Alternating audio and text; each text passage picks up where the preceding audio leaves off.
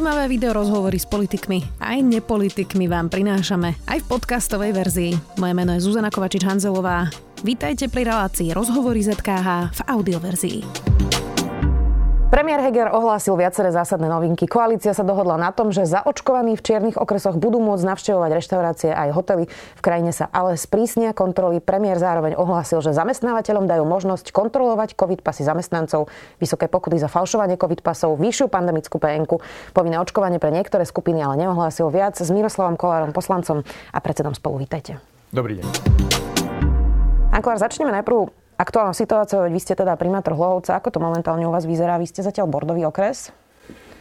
Zle to vyzerá u nás a ja mám trošku také deja vu ako na začiatku roka, keď e, sme sa tam v mestách, obciach, krajoch snažili zachraňovať, čo sa dá. My sme, včera som sa bol pozrieť Piešťanov na tom proteste Kotlebovcov preto policajnou stanicou, že aké Slovensko nás čaká, pretože si myslím, že tá policia robila to, čo mala a tieto protesty sú absurdné, ale aby som odpovedal na vašu otázku, sedíme od pondelka a snažíme sa robiť všetko preto, aby sme presvedčili 941 eh, obyvateľov nášho okresu nad 50 rokov, aby sa dali zaočkovať, nech sa vyhneme eh, čiernemu okresu, nemáme žolíka, čiže dohadujeme sa s župou, ako k nám prídu očkovať niekam do nejakého nákupného centra, ako my budeme autobusmi voziť, povedzme do Trnavy, do Piešťan k očkovaniu. Čiže robíme to, čo sme robili pri testovaní, to znamená, snažíme sa teraz vyhnúť eh, čiernej a hlavne sa snažím nejakým spôsobom eh, každého jedného človeka, ktorý sa dá presvedčiť k očkovaniu. Čo sú tie argumenty, prečo sa ľudia nechcú v očkovať?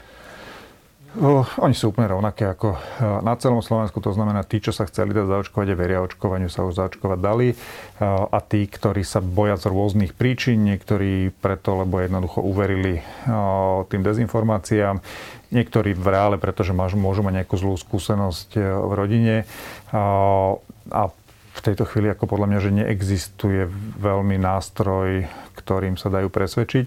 Ja som čítal včera zaujímavý názor vášho novinárskeho kolegu Tomáša Belu, že v podstate tí ľudia, ktorí sa nedali zaočkovať, potrebujú akože rozumný dôvod argumentačný pred svojimi akoby, že blízkymi, že ak už podľahnú, takže prečo sa dajú zaočkovať, že práve potrebujú ten tlak z hora, aby mohli povedať, no tak bránil som sa, ale tá vláda ma prinútila, čiže to, čo sa teraz politické elity boja urobiť, to povinné očkovanie vybraných skupín, že v skutočnosti asi je jediná cesta, ako ešte do, dostať k očkovaniu čas ľudí. Ešte sa k tomu dostaneme. Ja sa priznám, že sme minulý týždeň boli aj s kolegyňou e, v niektorých čiernych aj bordových okresoch a tam ako keby COVID formálne neexistoval, nikde sa nekontrolovalo absolútne nič. E, tak kontroluje vôbec niekto OTP v reštauráciách v Holhovci?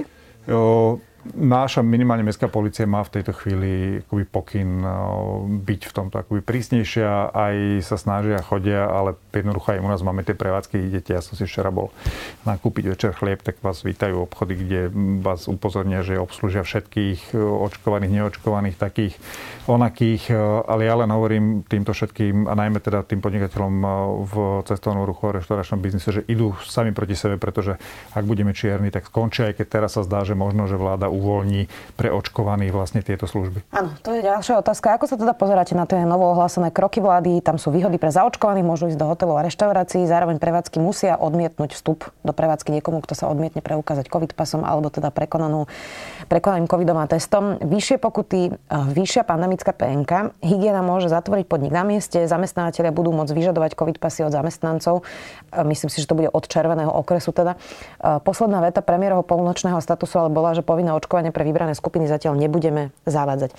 Okrem toho povinného očkovania podporíte tieto kroky, ak by boli aj v parlamente niektoré budú potrebovať aj zmenu zákona? Pozrite sa, ja podporím akékoľvek eh, kroky, ktoré ochránia ľudí pred e, nákazou covidom a zvýšia šancu, že ten covid prekonáme, ale tie opatrenia, ja rozumiem tomu, čo hovorila, e, toho, čo hovorilo to konzilium v piatok, ale to čo, to, čo z toho na konci dňa vyšlo, to je len pokračovanie zbabelosti vlády, e, ktorá sa bojí tých razantných opatrení. Ja si myslím, že z hľadiska dôveryhodnosti a popularity tá vláda už nemá ani veľmi kam klesať, čiže ak chce urobiť niečo naozaj užitočné, tak má byť v tejto chvíli naozaj dôslednejšia a ráznejšia. Nemá ale oprávnené obavy možno táto vláda, že sa tak vyostruje tá nálada, že vidíme presne tie útoky v potravinách na, na predavačky, na, na ľudí v službách, e, na lekárov, Veď ostatne profesor Krčmery hovoril, že na neho niekto vyťahol zbraň, to sú už naozaj dosť extrémne situácie. Tak nemá oprávnenú obavu možno vláda, že keď by prijali tieto opatrenia, tak sa to ešte zhorší a ešte viac vyostrí a budú ešte viac útoky? No, ja rozumiem tieto obave, ale je to zase len dôsledok tej dlhomesačnej zbabelosti v, tom, v, tých, v tých opatreniach uh, proti covidu. Ja sa teším aspoň tomu, že policia ukázala, že jednoducho anarchia má svoje hranice aj v tejto krajine.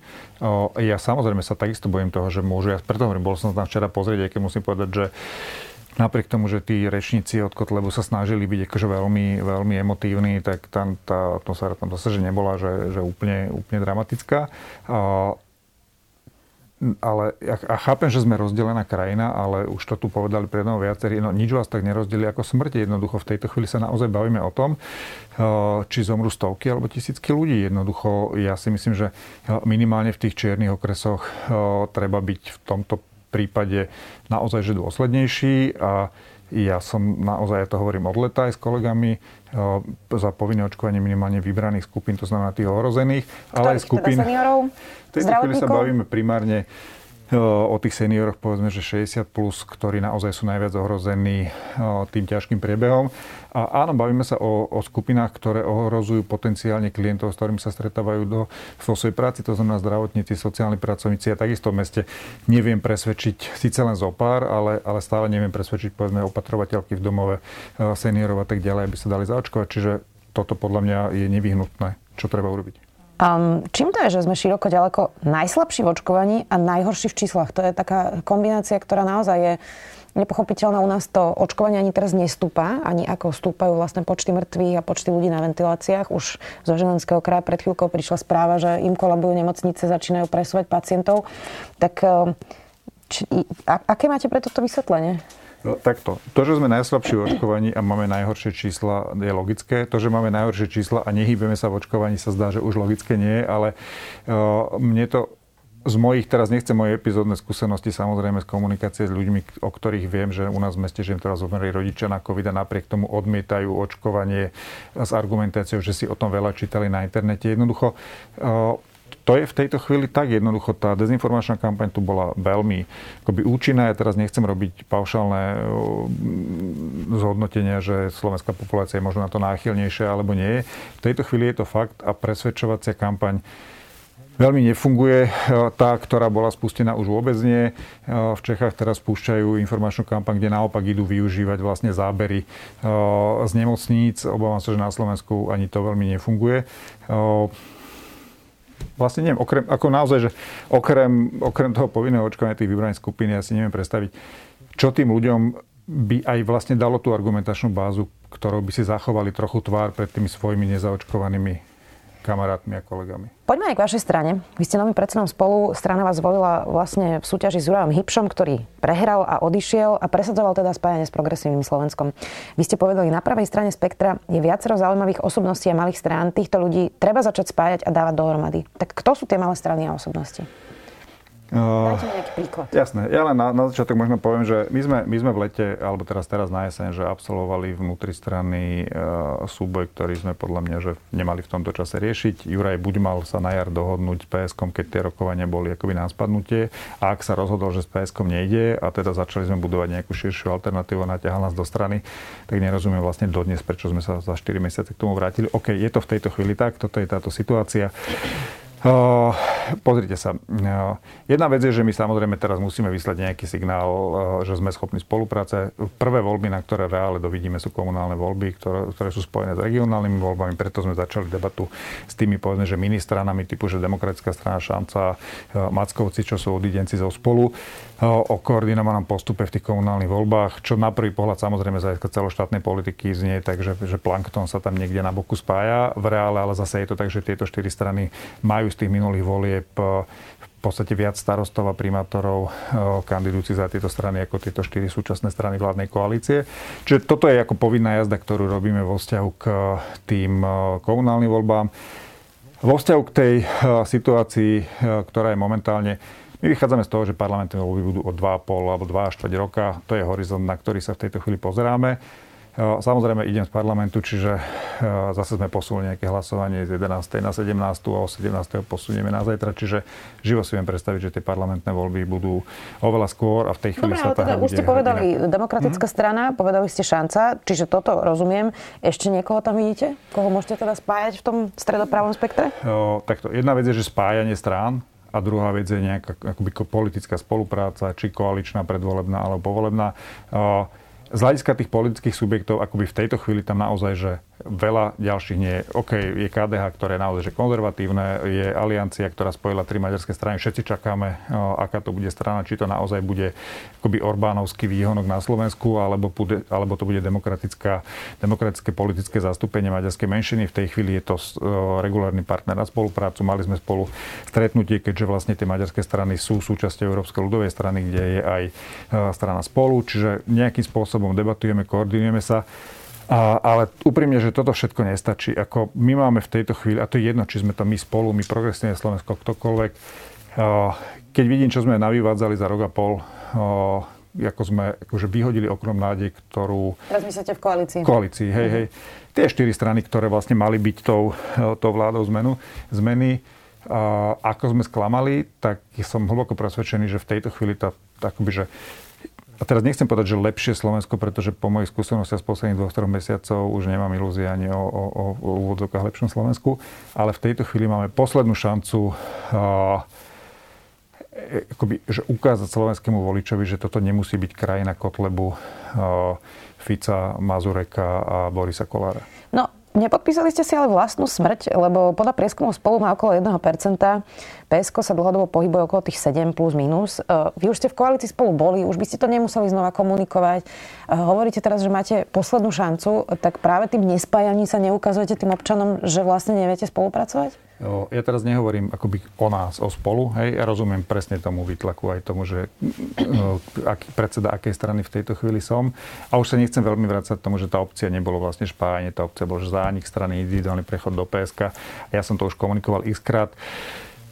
Ja som sa v danej chvíli rozhodoval, aj keď som odišiel z vládnej koalície, komunikoval som s Irenou Bihariou, rozumiem tomu, akým spôsobom chce robiť politiku. Nie je to akoby, že moja šálka kávy, preto vlastne aj časť tých, stra, tých ľudí zo spolu sa postavila, že nechce do takto zadefinovaného PSK s Irenou na čele ísť, čo nie je výhrada voči nej, ako rešpektujem, ako ľudsky si ju vážim.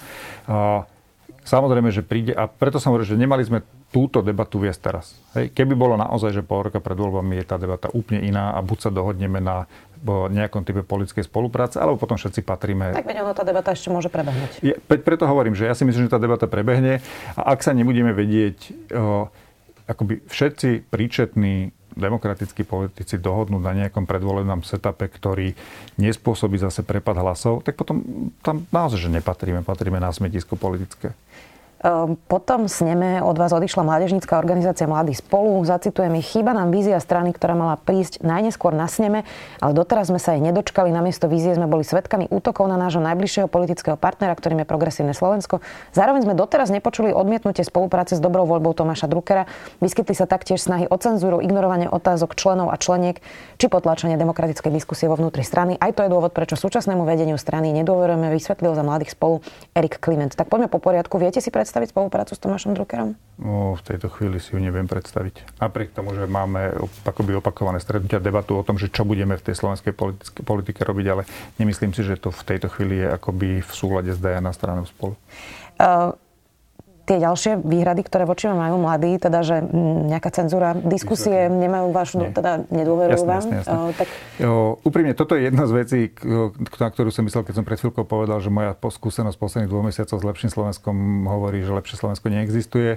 Ja nie som človek, ktorý vynáša vnútrostranické akoby diskusie a veci von, ale v tejto chvíli sa k tomu samozrejme vyjadrím. Za prvé, mladý spolu vlastne, že je samostatné občanské združenie, na ktoré strana spolu nemá žiadny, žiadny dosah. Erik Kliment aj časť tých mladých boli v tej skupine asi 30 ľudí, ktorí na sneme strany hlasovali za zánik strany spolu plne to rešpektujem. Ja môžem povedať, že e, keď som povedzme, že ja prehral ten predsednícky súboj v strane za ľudí, tak sme sa k tomu postavili úplne inak aj keď neškodili sme tej strane ani dovnútra, ani von.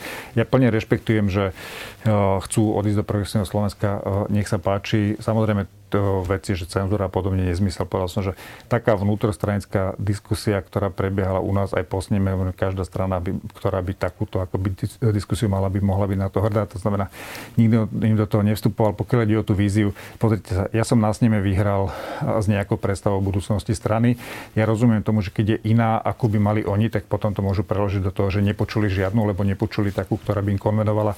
Ja to plne rešpektujem, sú to mladí ľudia, e, skôr či neskôr ak to myslíme s touto krajinou naozaj dobre, tak sa budeme musieť stretnúť pri nejakom type spolupráce, preto ja nejdem s nimi do tohto typu konfliktu. Vy ste hovorili, že príklad Českej republiky ukázal, že slovo spolu je možné naplniť politickým obsahom prostredníctvom spájania stredopravých politických síl. To ste povedali pre TASR. Nie je to trošku, um, teraz rozmýšľam, ako to povedať, um, nepoctivé porovnávanie, možno namyslené, alebo ak, pretože to jediné, čo máte spoločné, je ten názov ja, momentálne. Vedia, ale ani som to takto nemyslel. Uh, takto. Hmm. Tak ešte do, doplním no. otázku, um, že vlastne um, to, čo videli sme za posledný rok aj pol, alebo teda už môžem povedať, že dva roky bolo, že vy ste boli vlastne v strane za ľudí a ani tam ste sa pred voľbami, pred voľbami tesne, nevedeli spojiť s ostatnými stranami, uh, kdežto práve to, čo bolo v Českej republike, je opak, že sa pred tými voľbami dohodli, spojili, urobili dve veľké koalície, teda aj Piráti, aj spolu. Um, takže nie je to také nepoctivé porovnávanie? No, no nie je to nepoctivé, pretože ja som naozaj ani len na sekundu nerobil paralelu medzi stranou spolu a medzi tým, čo sa podarilo. Čechom ja som len povedal, že im sa podarilo, e, lebo prvá debata bola, že spolu je také generické slovo, ktoré akože neznamená nič. Ja som povedal, áno, veď, ale e, takisto je spolu nič v tých Čechách, ale naplnili to obsahom. E, čiže vôbec nejdem porovnávať alebo tváriť, že strana spolu 1% tam bude akoby, že generátorom toho veľkého spájania 25-percentného. Ani na sekundu hovorím, ja nie som zase, že nepríčetný človek, ktorý nevie čítať akoby, a nepočítať počítať percentá. Uh, áno, ja opakovane hovorím, že to, že sme sa nespojili pred tými voľbami, bola chyba. Bola časť v strane za ľudí, ktorá, ktorá intenzívne za to spojenie akoby lobovala. Áno, na konci, keď už sme o tom hlasovali, bolo to v čase, kedy už na tom vôbec nezáležalo. To znamená, že už tam to potom Andrejovi prešlo. Lebo by nebol možno vyrastol, tak Igor Matovič nebol by Boris Kolár vo vláde. To je v tejto chvíli minulosť. Uh, rozumiem tomu, ako zvonku vyzerajú tie procesy, ktoré sa udeli v strane spolu v kontexte toho súboja, ako ho postavil Juraj Hipš, ale poviem to tak, že práve pre zachovanie si možnosti budúcej komunikácie a možnej spolupráce nebudem vynášať von detaily znútra, aj keď e, tým pádom na seba preberám ten obraz, ktorý to jednoducho v tejto chvíli vytvára. Váš bývalý kolega zo Záľudí, ktorý išiel teda na rozdiel od vás do progresívneho Slovenska, Tomáš Valašek povedal pre denník N, že ho mrzí, e, že ste vlastne neprijali tú ponuku spolu, e, že vám ponúkli veľmi férové podmienky. A podľa neho teda hovoril, že vám, nie konkrétne vám, ale vám všetkým myslí na tom celom spektre, to voliči spočítajú, ak sa nedohodnete. Že ľudia teda očakávajú, že budete spolupracovať a že situáciu možného návratu smeru, aby som ho parafrazovala, beriete vážne.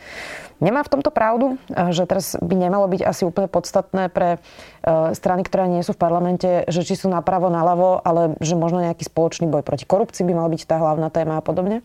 No, Premýšľam, že kam sa až chcem v tomto vrácať. Ja opakujem, tie podmienky neboli ničím iné, ako boli na jar a vtedy ich mal jednoducho Juraj Hybš prijať. Dneska sa bavíme o úplne inom príbehu, všetci možno píšeme tú politickú históriu niekde inde, on sa rozhodol, že ide budovať nejakú širšiu alternatívu, naťahal nás do strany, po troch mesiacoch sa zrazu si to rozmyslel. A keď už sa bavíme o tých podmienkach, tak sa teda povedzme, že aké boli tie podmienky. Juraj kandidoval s tromi bodmi. Uznesenia prvé, prvý bod hovoril o tom, že dobrovoľný zánik strany spolu k 31.12. tohto roku. Druhé bolo memorandum s progresívnym, ktoré obsahovalo ponuku dať si individuálnu príležku do progresívneho Slovenska s tým, že 30 členov, respektíve 30% delegátov na budúcom sneme budú bývali členovia spolu a tretina vlastne členov predsedníctva spolu do toho ich budúceho predsedníctva PSK do toho ich budúceho snemu a peniaze, ktoré boli rozdelené 50-50 sa delia na 0 na 100, na čo my sme vlastne získali stanovisko ministerstva vnútra, že toto ani nie je možné urobiť s tými peniazmi. Čiže skončilo by sa to tým, že jednoducho odhlasujeme za nich strany spolu, peniaze skončia v štátnom rozpočte a kto chceli individuálne do PSK mohol ísť do PSK toto akoby, že nie je ponuka, na ktorú jednoducho drvivá väčšina členov strany spolu povedala, že chce pristať. Hej. To, že v jednej chvíli by sme mali spolupracovať pred voľbami, áno. Či majú ľudia, ktorí sú, povedzme, že ešte sa vrátim k tým útokom. Nikto, povedzme, že ja alebo ľudia, ktorí kandidovali so mnou, ani jedným slovom nezautočili celý čas na PSK, pretože všetci vnímame, že sme budúci partneri v tej politike ja som celý čas citoval iba to, akým spôsobom definuje svoju stranu Irena Bihariova. Keď mi niekto rozpráva z PSK, že ale ona nie je celé PSK, hovorím, prepačte, ja nebudem vstúpať do vašich vnútorných e, procesov. Ja rešpektujem, že máte legitimne zvolenú predsedničku, ktorá tú stranu definuje nejako. Ja to plne rešpektujem. Členovia strany povedali, že v tejto chvíli v takejto strane nechcú byť. A to je to, či ste sa pýtali, že či napravo, naľavo boj proti korupcii. No, e, však Olano už tu máme. Ale boj proti korupcii nestačí. Hej, Jednoducho to je, že rozsypaná strana pozbieraných nezávislých osobností odľava doprava, od liberálnych do konzervatívnych, ktorá sa rozsypáva pri každom jednom hlasovaní. Čiže takto tá politika fungovať nemá. Ako spolupra- nech spolupracujú ľavicoví politici v nejakom type strany, nech prac- spolupracujú stredopravy v nejakom type strany, ale pokiaľ Irena Bihariová definovala, navyše robila to tie posledné týždne pred našim snemom eh, PSK ako ľavicovú intervencionalistickú stranu, tak nemôže očakávať, že ľudia, ktorí zakladali stranu eh, spolu ako stredopravú stranu s Mirom Beblavým, teraz odmávajú, že chcú byť v takomto PSK. Ak to PSK je iná strana, a je to naozaj strana, ktorá je schopná sa otvoriť a je schopná byť 15-20% líderom demokratickej opozície. Všetci by sme tam radi boli. Poďme ešte na e, tému koalície. Veľa sa diskutuje v koalícii o tom, že či sa dá alebo nedá vládnuť so Sme rodina a Borisom Kolárom. On teda teraz sabotuje tri reformy. Vy máte jeden hlas v parlamente, ktorý ale môže byť podstatný práve pri týchto reformách. To asi nepoviem žiadnu novinku. Uh, takže pre, pre istotu ešte raz, tak ako sa to kryštalizuje, podporujete stratifikáciu súdu mapu aj vlastne to, čo sa presne odkladalo, ako ste hovorili, teda hlasovanie o národných parkoch? V princípe podporujem tieto reformy. Samozrejme, na konci deň bude závisieť, v akej podobe prídu na to hlasovanie, pretože môže sa stať, že naozaj po tých koaličných kompromisoch z toho bude, že taký paškvil, ktorý nemá zmysel podporiť. Čiže poďme krok za krokom. Teraz mali o 11. hlasovať o, o tej reforme národných parkov. Zase robil to pán Budaj spôsobom, ktorý nedáva úplne logiku, skončilo to nejako, ale dobre, v tejto podobe som povedal otvorene, som pripravený to podporiť, nepodmenujem to ničím. Takisto, pokiaľ e, nerozbijú tú stratifikáciu nemocníc, som pripravený to podporiť. Pri tej súdnej mape som zvedavý, že s čím nakoniec vlastne po týchto všetkých koaličných kompromisoch ministerka do parlamentu príde, ak to v princípe bude v súlade s tou reformou, však na konci dňa som hlasoval za to program vyhlásenie vlády, som pripravený to podporiť. Ste pripravení, alebo viete si predstaviť, že za nejakých podmienok by ste podporovali koalíciu natrvalo v parlamente, natrvalo v parlamente ak by tá smerodina naozaj nebola v koalícii a záviselo by to aj na vás?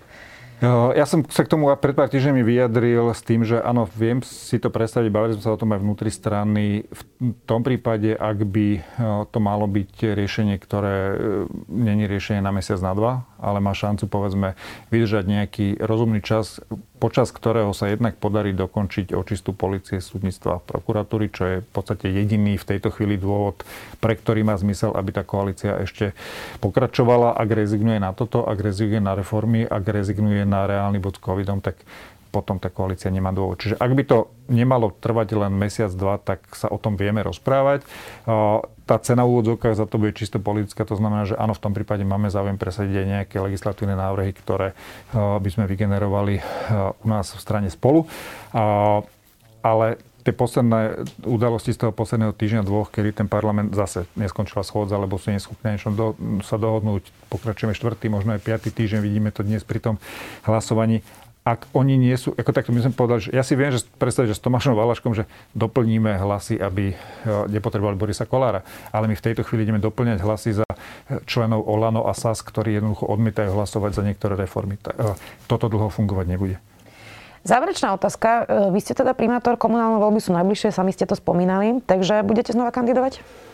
Uh, úprimne, ja som hľadal uh, tento rok cestu ako z toho komunálu vlastne, e, vlastne vysť tak, aby tam bolo, bolo nejaké pokračovanie. Ale posledné týždne vidím, že v podstate, že jediný zmysel, kde viete byť užitočný, je naozaj v tých mestách, obciach, krajoch. To znamená, že tá centrálna vláda zase to poňala tak, ako to poňala, čiže ak my môžeme tým ľuďom pomôcť, tak tam mám tie reálne páky. Čo v tejto chvíli pre mňa znamená, že je možné, že sa opäť sústredím na ten komunál, pretože tam naozaj viete pomáhať tým ľuďom v reále. Bohužiaľ, je možné, znamená, že to ešte nemáte definitívne premyslené? No, ak by som mal povedať, že percentuálne, tak si myslím, že 80-20 áno. V prospech kandidatúry. V prospech kandidatúry. Ďakujem veľmi pekne, že ste si našli čas. Miroslav Kolár, poslanec a predseda spolu. Ďakujem. Ďakujem. Pekný deň. Počúvali ste podcastovú verziu relácie Rozhovory ZKH. Už tradične nás nájdete na streamovacích službách, vo vašich domácich asistentoch, na Sme.sk, v sekcii Sme video a samozrejme aj na našom YouTube kanáli Denníka Sme. Ďakujeme.